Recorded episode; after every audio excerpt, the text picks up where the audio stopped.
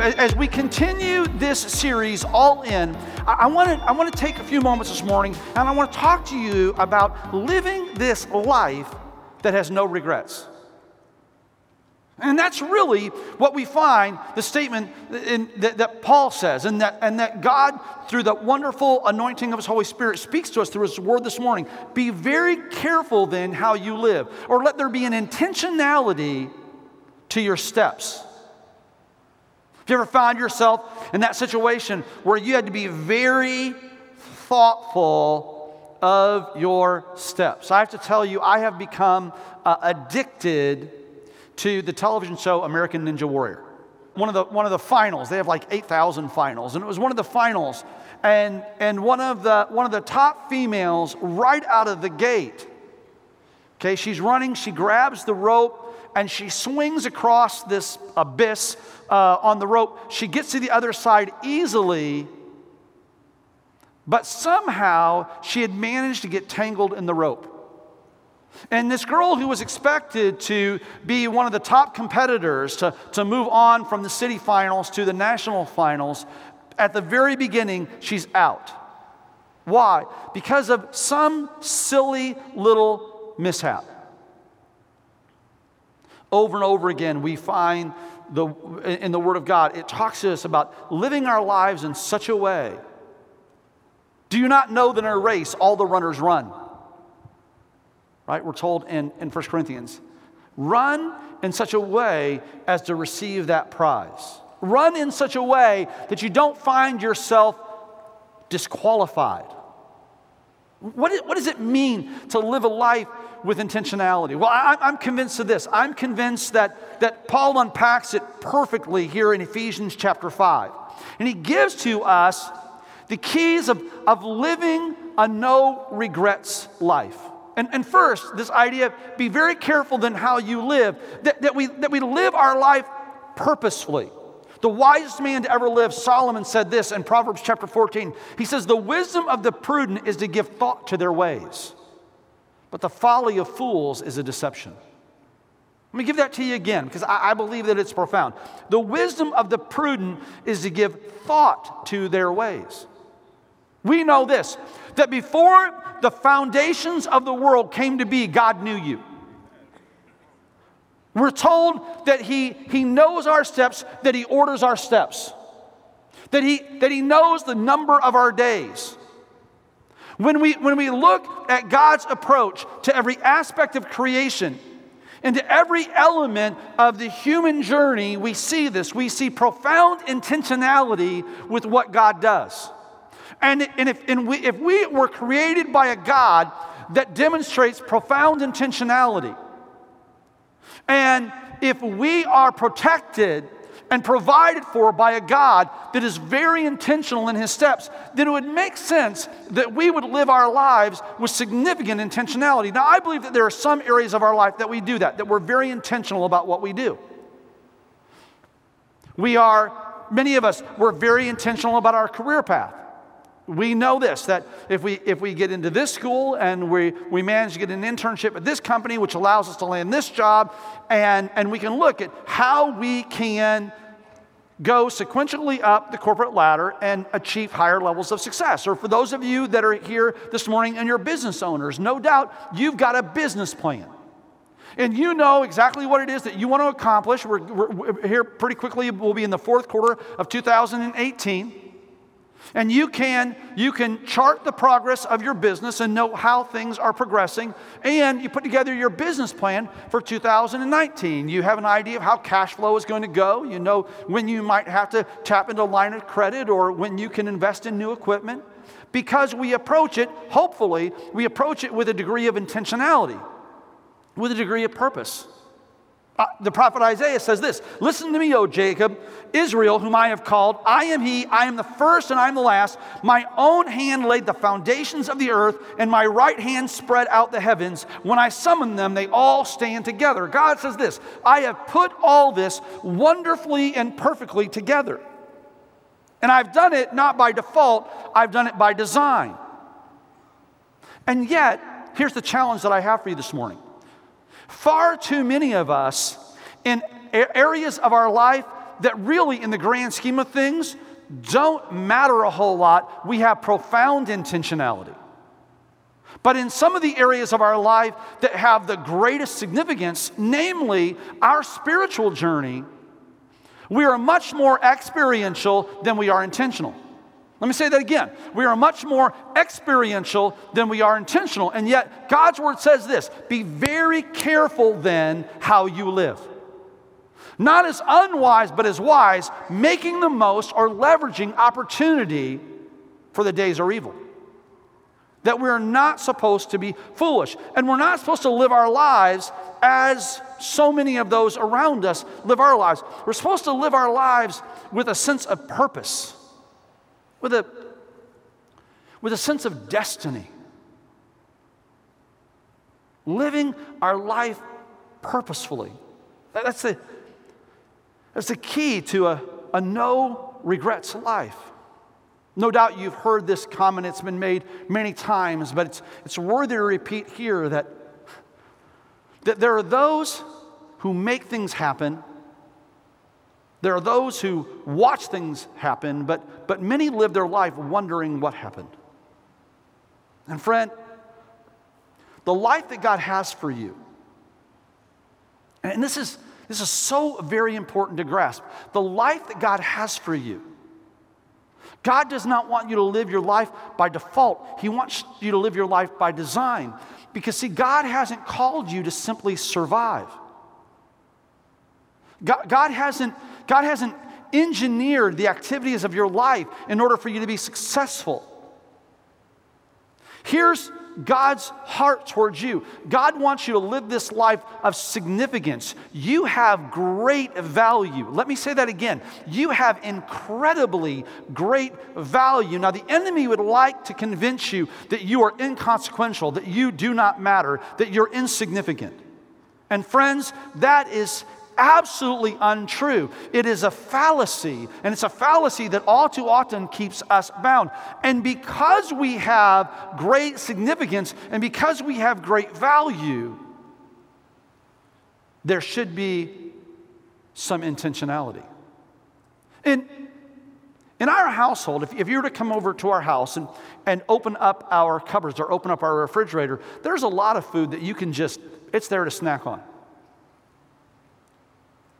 But there are some things that if you were to open up the cupboard, if you were to open up the refrigerator, and if you were to go, at least this is the, I, I don't know if it works this way in your house, this is the way it works in my house. Don't, don't touch that. Uh, don't touch that. I have, I have plans for that. No, no, no, no. Hey, don't, don't mess with that. That, that's for something important. That's for something special. And here's what I've found. Here's what I have learned. If I'm a little bit patient and I allow the intended use to come to fruition, oh, I'm usually, I'm usually uh, blessed and rewarded for allowing that item to be used with its intentionality. Right? Because it's one thing to get into the cupboard and get into some chocolate. It's another thing to enjoy this scrumptious, amazing dessert that has the chocolate in it. Oftentimes, what we can do is we can short circuit a great plan when we misuse something that has a different intended purpose. Friends, if we think that is true with a piece of baked good, how much more is it true about a life? Yeah, that is, come on, that, that's, that, that, that's, that's worthy of giving God praise this morning. Let me, let me pause and say this that I am, there are some things in life that I'm driven about. And one of the things that, that drives me is this, and, and uh, I, to I wanna challenge you to, to have some intentionality about September 9th, about Friend Day. And for us, it's, it's not about having more people in our church.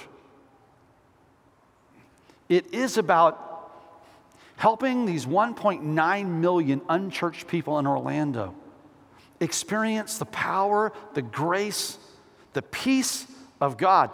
I don't know if you've noticed this, But we live in an area that really needs Jesus. It, it really does. You look at, you look at the, the, the amount of people that are living in, in abject poverty, the, the amount of people that are living profoundly unhappy, the, the tremendous amount of crime that we have in our area, the fact that, that in many respects it seems like we live in an angry community. Orlando needs to experience the joy of the Lord just pour over it. It needs to experience the peace of God just envelop it. And friends, for that to happen, it requires the body of Christ to be the salt of the earth, the light of the world. And that will not happen if we don't do it with intent, if we don't do it with purpose. So even now, even this morning, I want to encourage you to say, God, help me to understand who it is that you want to work through me in the coming weeks to help connect into a life giving relationship with you. And then let there be some intentionality to your steps. Let there be some purpose to your interactions. There's something that happens when we live life on purpose. Beyond Orlando, 16,000 children will die today of starvation around the world. I mean, I'm going to give that number to you again because I want it to sink in. 16,000 children will die. It is the equivalent of just under 50 747s falling out of the sky. Now, let me ask you a question. If one 747 were, were to go down today, would it make national news, international news? Absolutely. And yet, there is nothing that will be said today. No one will report on those 16,000 souls that will step from time into eternity, many of them having never heard the name of Jesus.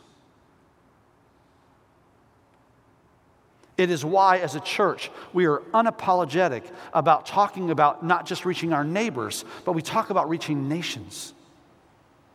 And today, what, what you just did in, in returning God's tithe to Him and giving offerings,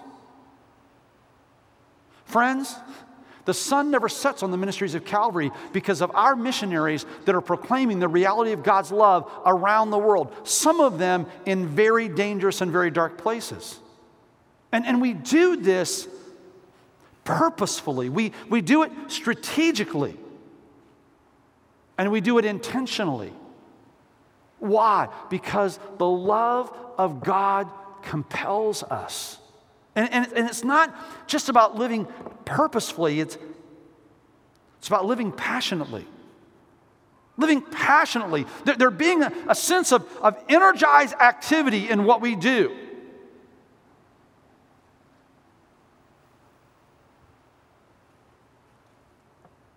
A heart tug and who we are. I was, I was grateful to have Dr. Rutland with us a few weeks ago, and, and he talked about David. And David, the story of David, is marked much more by David's courage than his talent, or, or really much more by David's courage than even his calling by God.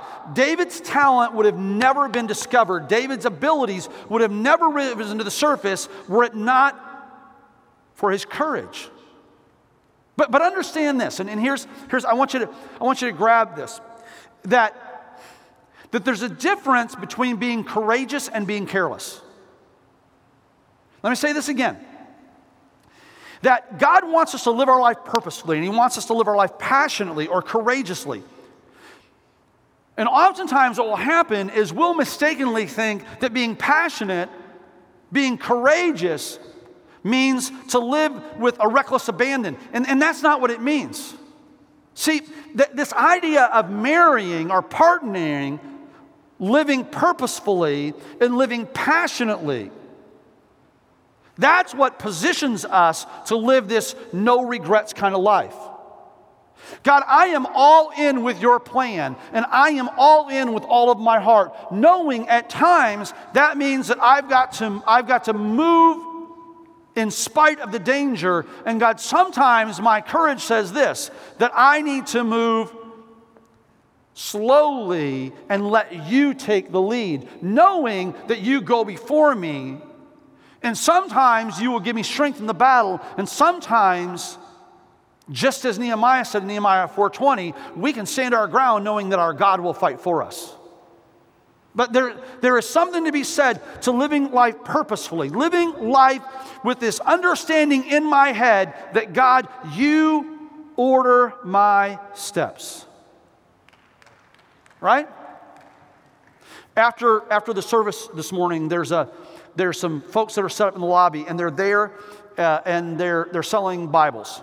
And here's the reason why. Uh, no doubt, 99% of the people in the room here today, you own a Bible. But here's, here's really my prayer for the church is that we become people that, that, that progressively go deeper and deeper and deeper into the Word of God. And of all of the Bibles that I have in my library, my, by far my favorite Bible is the Fire Bible. In fact, we believe so much in the Fire Bible that every year, and we'll do it again in December, every year we, we receive an offering to purchase this Bible in a different language for pastors around the world that have no Bible. And if I could put one Bible into an individual's hand, if I could put one Bible into a pastor's hand, it would be this Fire Bible. Because it's not just the translation of the Word of God, but it's also the study notes that come along with it. And so, a couple of months ago, I was talking with the gentleman who, who, is, who is over this project of seeing Bibles go into pastors' hands around the world. And I, I find myself at a place of pause, and I said, Ed, if, if you believe that it's important for pastors around the world to have this Bible because you believe it is an essential tool, why then would you not make it available to your church family? And so here's what I want you to know. I want you to know that when you go out in the lobby today, that there are there there are there will be fire Bibles available to purchase. Okay, the church is not making any money on those sales. In fact, we're selling them to you for what we purchased them for.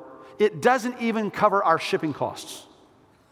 The whole reason to have them here is to get these Bibles into your hands because I want you to have the best tools possible.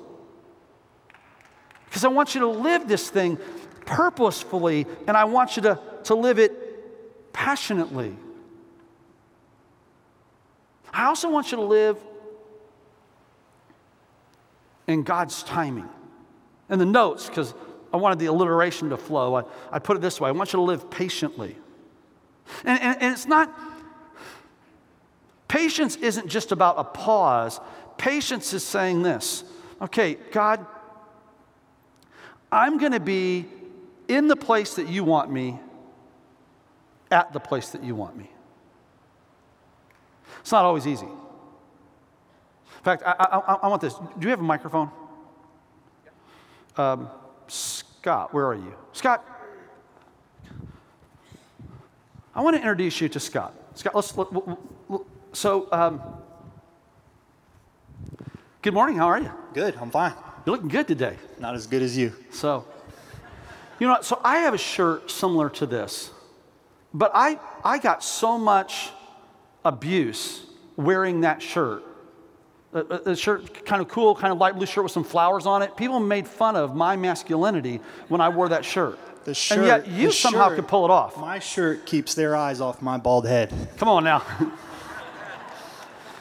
so, um, Scott, I, I, thanks for being willing to come up here this morning, by the way. Yeah. Um, we're talking about this issue this morning of living a life with no regrets and, and, and talking about this issue of living intentionally.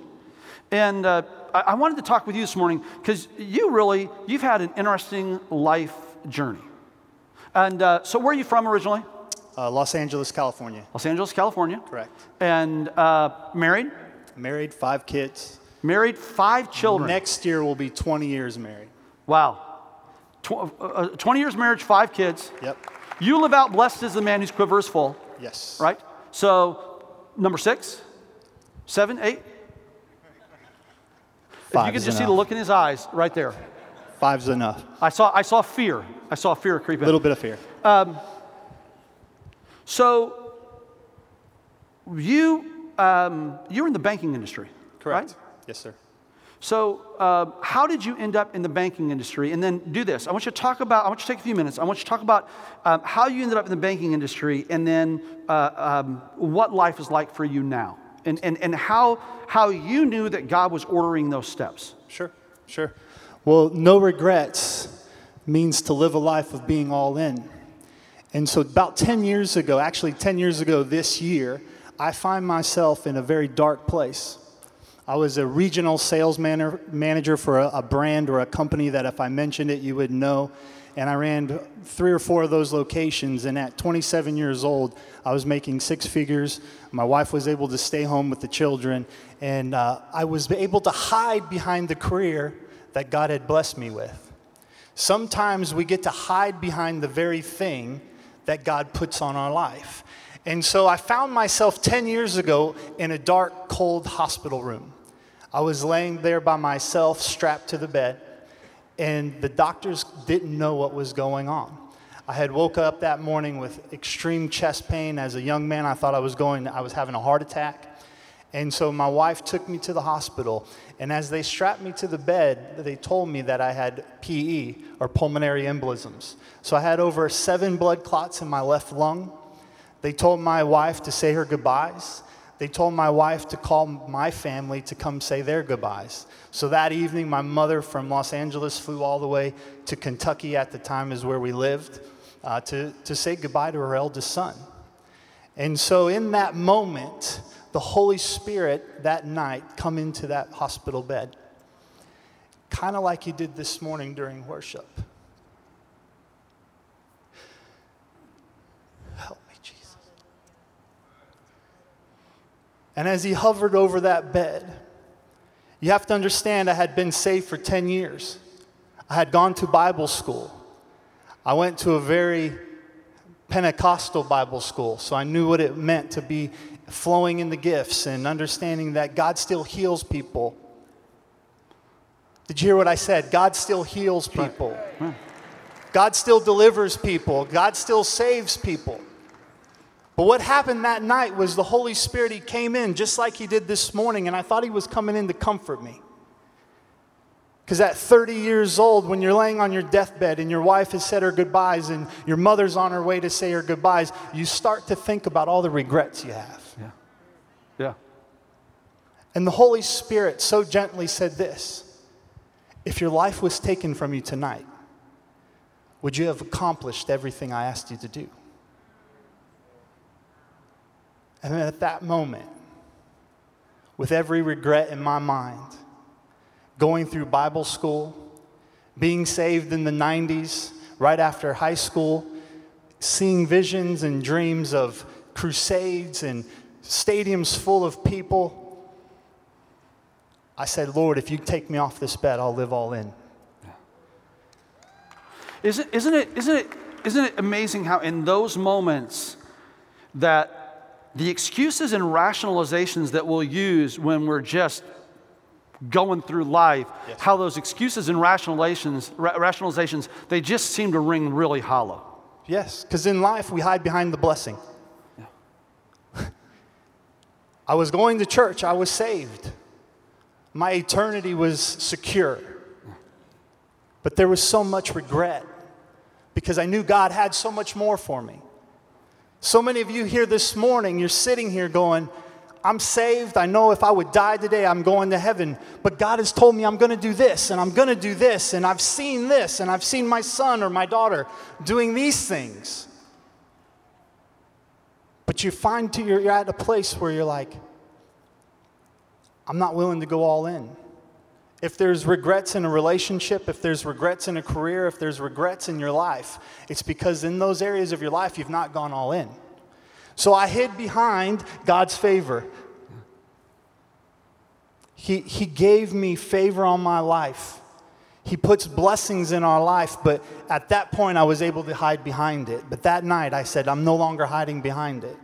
But I need you to show me and guide me. And so the last 10 years has been more like a chess match or a checkers match. I'm not a chess guy, I play checkers, I've got five young kids. And so God spoke to me that night and He said, Son, make your move. And as I moved and as I did the things God has asked me to do in these last 10 years, I've made a move and then He's made a move. And then I've made a move. And the problem with so many young people that I speak to or old people, it doesn't really matter.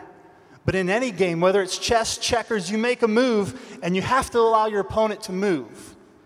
And where we make the mistake, where we disqualify ourselves, is we move and then patience. We lose our patience and we start to see things move and we say, oh, wow, I should have positioned myself over there. I should have done this. I should have done that. And instead of making your move and being still and allowing God to move things, we then move again. Well, in any game, Pastor, when a person makes two moves without the opponent moving, they've disqualified themselves. But somehow we, we get upset with God. Yeah. Like it's his fault. But if you make your move whether it's today, tomorrow, when you've pushed everything all in with God and you move, if you would just learn what it means to be still. To be still and know that I am God is what the Bible says. Yeah. And as we're still, God begins to move. And the beauty is when He begins to move, and the story, it's a 20 year old story with my salvation when he begins to move, then your, your next move is so much more obvious. Yeah. The, the, the, the, the, the power of a pause is significant. And when we allow ourselves to be patient before the Lord, right? They that wait upon the Lord will renew their strength. Uh, but when we, when we put ourselves in that place of, of pause, it, it allows us to be in a, in, in a, in a, in a, in a not, not just in a place, but in a position where more often than not, uh, we can receive fresh revelation or a fresh word uh, from the Lord. We sang the song this morning just before, just before the sermon. Word of God speak. Mm. And so, in your moment, in that pause, and, uh, and it wasn't a planned pause for you, it was a God made you have to pause. Uh, God brought some redirection to your life. What does that look like? Well, today I work for uh, Shake the Nations Ministries. I get to travel the world with the gospel. Some of my staff. So is that? Is, I'm just curious because in banking you were you were you were already making six nice six figure salary. Right. So Shake the Nations, nice big six figure salary. Uh, no. No. No. So. So from the sales, just a quick story. God healed me. Uh, I was on blood thinner, Coumadin, for five years. After five years, the doctor said, We don't know why you had blood clots. Uh, you've been on blood thinner, but it's more dangerous to be on a blood thinner and get in a wreck or something like that. So, since the clots never returned, they took me off of that. But a month after I got out of the hospital, my son ended up in the hospital. And so, it's really a two point encounter, if you would like to call it for a lack of a better term, but I went all in that night at that hospital bed. But I found myself not a month later in another hospital room with my son getting diagnosed with type 1 diabetes. And type 1 diabetes, without the hand of the Lord, it will not go away. It's not something you outgrow. And so in that hospital room, uh, I didn't make a deal with God that day, but I told the devil, whether you kill my son, you kill me while I'm still here, I'm going for it. Yeah. I've made this move of going all yeah. in. So that evening, I was spending my time with the Lord praying, and God said, You need to change jobs. You need to shift what you're doing. You can't continue, you can't expect God to change your life and continue to do the same thing. Yeah. So he said, You're going to make this shift. The hard headed person I am, I said, God, I'll change jobs, I'll move, but I'm not going to make the move. I'm not going to put any applications in. I'm not going to go on Google. I'm not going to start searching things. But if you present me with a job, I'll take it. So the bank, long story short, a man from a bank came, he offered me a job. Uh, the beauty of this uh, part of the story is I went to lunch with the vice president of Fifth Third Bank in Cincinnati, Ohio we met, we, I was able to share, and at this point, I'm on fire for God. I'm kind of back in my roots and my Brownsville days and sharing the gospel and giving testimonies and telling people what I believe. And So we're sitting at lunch, and he hands me an offer that I thought was pretty much a joke. So then I thought, well, Lord, why do you have me here? And so I just started sharing Jesus with this vice president. And before we were done at the table, he's crying his eyes out. We've prayed for his son that has autism. And so I leave that going, this is why we've met. And so I said, I have to respectfully turn this job down, but um, thank you so much, you know, and I believe this is why we've met, so you can have an encounter with God and God can change your life. So I go home and I'm trying to tell my wife, and I say, honey, you know, it was a great meeting. This guy had this vice president, and he was crying at lunch. And she said, Well, did you get the job? And I said, Honey, did you hear what I said? It's not about the job. This guy was crying his eyes out at lunch, vice president of a bank, and uh, this is why we met, because I'm looking at that number going, There's no possible way part of the story, and, and if you look at me and go, wow, I'd like to do that, I'd like to be a part of something like that, I'm just a product of a faithful wife's prayer. Yeah. Because she's prayed for me, she's had faith in me when I've not had faith in myself. And so when I got home and we were sharing, I was getting a little frustrated. And finally she said, Well, why did he not offer you the job? What, what's going on? And I said, Baby, he offered the job, but there's no way we can afford what they've offered. And she said, Well, what'd they offer you? What'd you offer you? And I said, Baby, it doesn't matter. And well, what'd they offer you? So I, I told her what they offered me. It was a little less than half of what I was currently making. And she started to cry. And she said, Scott, today I've been praying, and he told me that he was going to offer you the job. And so I started to balance our books and look at what we owe and see things. If we were to sell our car, this is what we would need. And it was about $200, $300 less than they offered me.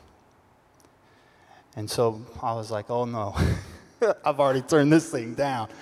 So the next day I called this guy and I said, look, I went home, told him the story about what my wife had said, and, I said, I'd love to take the job. And it took about two weeks. They worked something out, but when they called, they actually ended up giving me more than he offered, but it was more than enough. And so the shift that occurred that put me into banking, we had to make some other choices. We had to make some sacrifice. We had to sell a car. We're a family of we four at the time, and we had one vehicle. We had to turn cable off. We didn't have 250 channels like most people in America. And so there was some things we had to do to enable God to put us where he needed us to be. And within a year of switching jobs, I was on my first crusade with evangelist Nathan Morris, which would be 10 years next year. Mm. And so I took that first trip, and God placed me in a position on a crusade field where I went with this evangelist. He had come to the church and he just tore the church up. And I said, I want to be like that. I want that type of Christianity. I don't want to talk about things. I don't want to talk about people getting out of wheelchairs. I don't want to talk about uh, the blind eyes opening or the deaf ears popping open or the lame walking. I want to live it. I don't want to talk about the old greats. I want to be a part of something that it's happening as we speak. Yeah. And so we go to the first crusade and he's preaching his guts out the way he does. And then at the end he says, All right, guys, go pray for the sick. And I was like, Whoa, whoa, whoa. I like this front row. I'll cheer you on, but you're the evangelist, not me. Yeah. And he said, No, no, no, I, I can't come off the platform. You guys need to go pray for the sick. And so the first lady I walked up to, she didn't have a headache. She didn't have you know, arthritis pain in her hips. This woman had been hit by a car and was carried in on crutches, was laying on a mat. And as I began to pray for her, God touched this woman. And I have those crutches in my garage yeah. in Mount Dora, Florida today, as a remembrance for myself that as I go all in, when I go all in, God's all in with me. You're not alone, you're not by yourself. It's a long way from Fifth Third Bank, by the way. Yeah, it was Kenya, Africa. Yeah. so I stayed at the bank, and a long story short, 10 years later, I've been with the ministry now full time for just under three years. Yeah. We've gone all over the world. Just in the last three or four weeks in America, we've seen people get out of wheelchairs. We've seen a, a young girl in Miami, she had cut herself and had scars up and down both arms. And uh, Nathan said, I believe there's someone in the building where God's going to start removing the scars that are in your life. And he says, If that's you, come. We want to pray for you. And as this girl comes up, she starts screaming and crying. And she gets to the platform you say, What's God doing? And she said, When you said that God was going to remove the scars, I looked at my arms and the scars had vanished from my arms. Yeah. That's in America. Yeah. That's not in some third world country. I mean, that's here in Florida that's happening right now. And I get to be a part of it but it's because there was a night that God came to me and I went all in. And I, love so much about your story, but um, one of the things, one of the comments that you made that just really resonated was the idea that when the when this um, fifth third executive when he presented the offer to you that that in your in your own understanding it was not enough correct and yet god had already made sure that you had more than enough.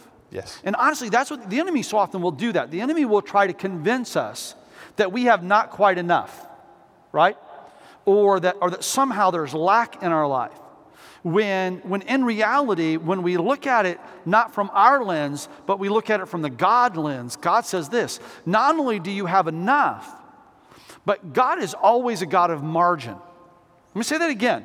God, God, is, God doesn't give us just enough. God always gives margin. In fact, it's, a, it's an issue of abundance, right? God allows us to, to live our life in abundance.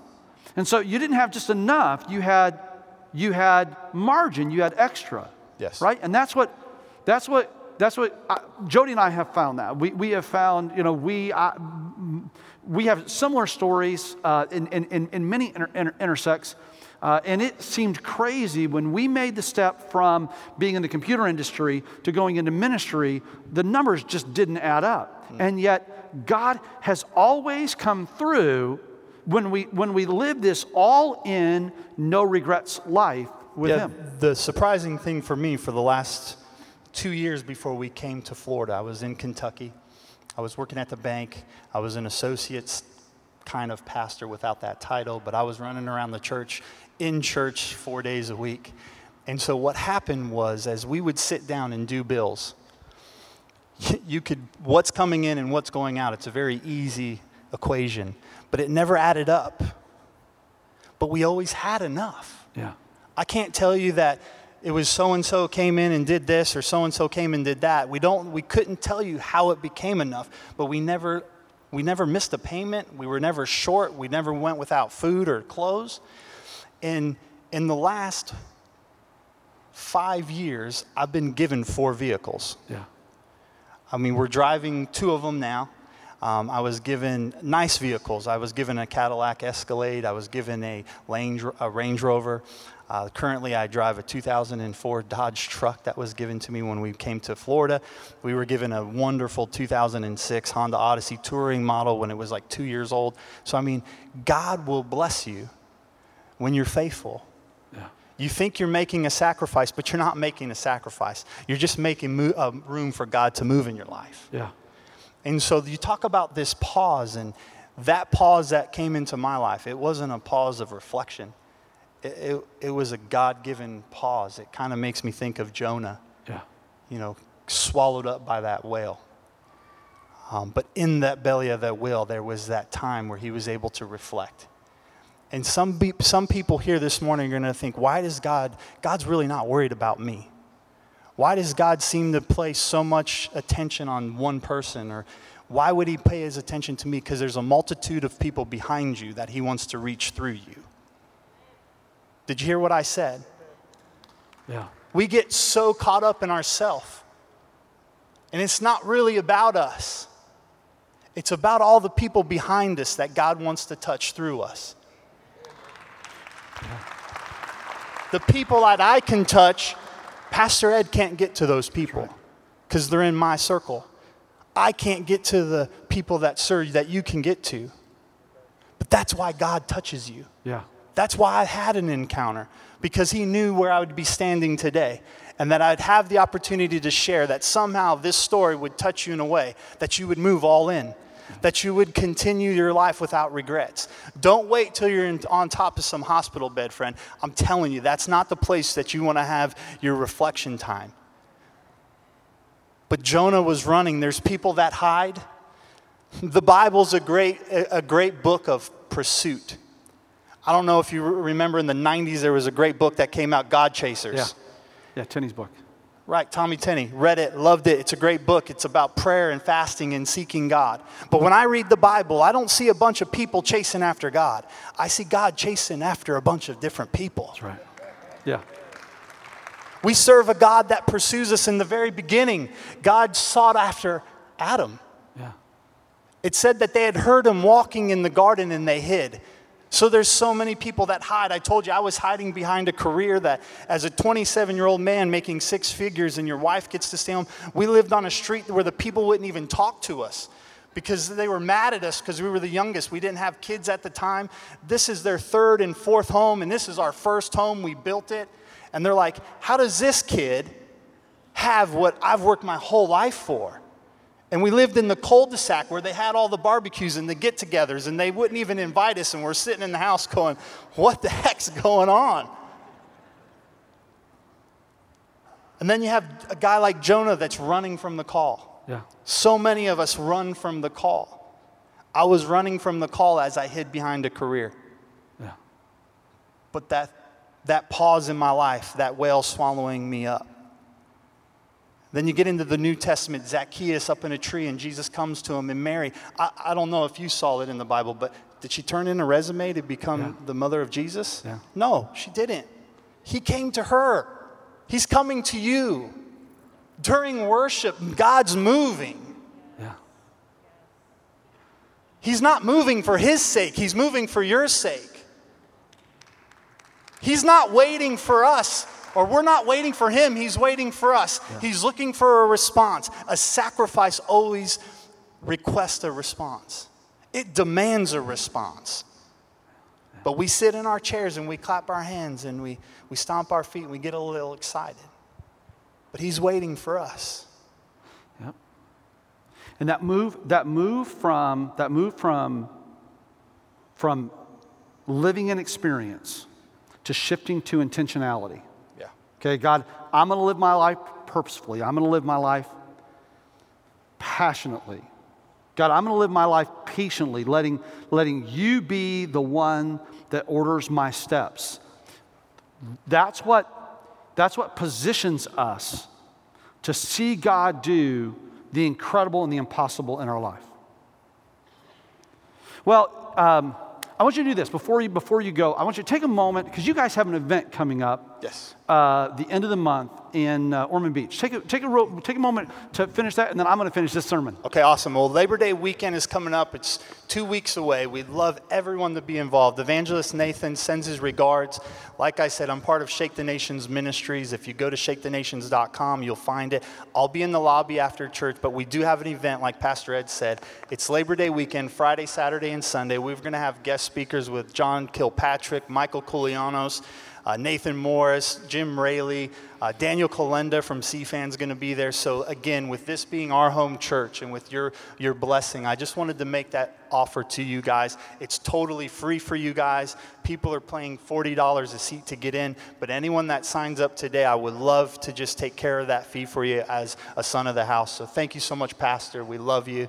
Thank you for Thanks, everything. Scott. Thank you for sharing. And so here's, here's the reason why I love and, and, and you talking about that. It fits so ideally into the end of the message this morning.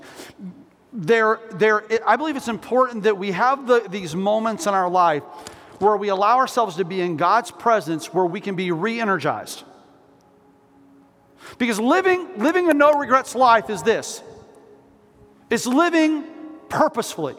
There being an intention about what we do. It's, it's living passionately. God, I, I'm going to operate in courage. God, I'm, I'm going to I'm to move forward. It's, it's living patiently. Using the, using the example of, of David again. Here's what's interesting to me the story of David. When, when, when David faces Goliath, David is there with the king. The king puts, Da- put, puts his armor on David. David tries to move around, says, "Uh, it- it- This doesn't work. I can't move in this. But before David goes to the battle, he walks into this stream. And, and it tells us in, in 1 Samuel 17, it says that he selects five smooth stones. Goliath is out there railing in the valley of Elah. And David knows this. He can't just run to the battle, he has to stop, he has to pause, and he has to, with purposeful intentionality, he has to choose five smooth stones. Really, he only needed one. I don't know why I chose five, but he, five smooth stones. And then when he steps out into the, uh, out into the battle, Goliath is offended, right? He says, What, am I a dog? Did you send a boy out after me? He says, Come here. Come here, you little punk. It's, it's, it's, the second time in the story that, that David is being demeaned, right? Early in the story, his brother Eliab says, You are a spoiled brat.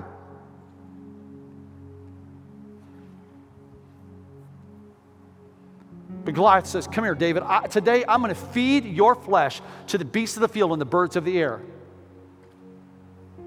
And, and David says this He says, Listen, big guy, you come against me with sword and spear, but I come against you in the power of Almighty God. And today, God's gonna, God's gonna give you into my hands, and I'm gonna feed your flesh to the beasts of the field and the birds of the air, to where all of the Philistines and everyone assembled here and everyone will know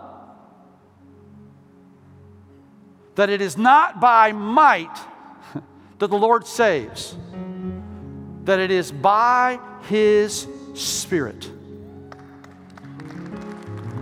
And you know what's interesting to me? It's interesting to me that that so often we live our lives running here and there. We live our lives with focused determination in our career, in our relationships, in our finances, even in our recreation. I watched as my neighbors yesterday were preparing to go to the beach, and I watched as they were putting all of the stuff in their car.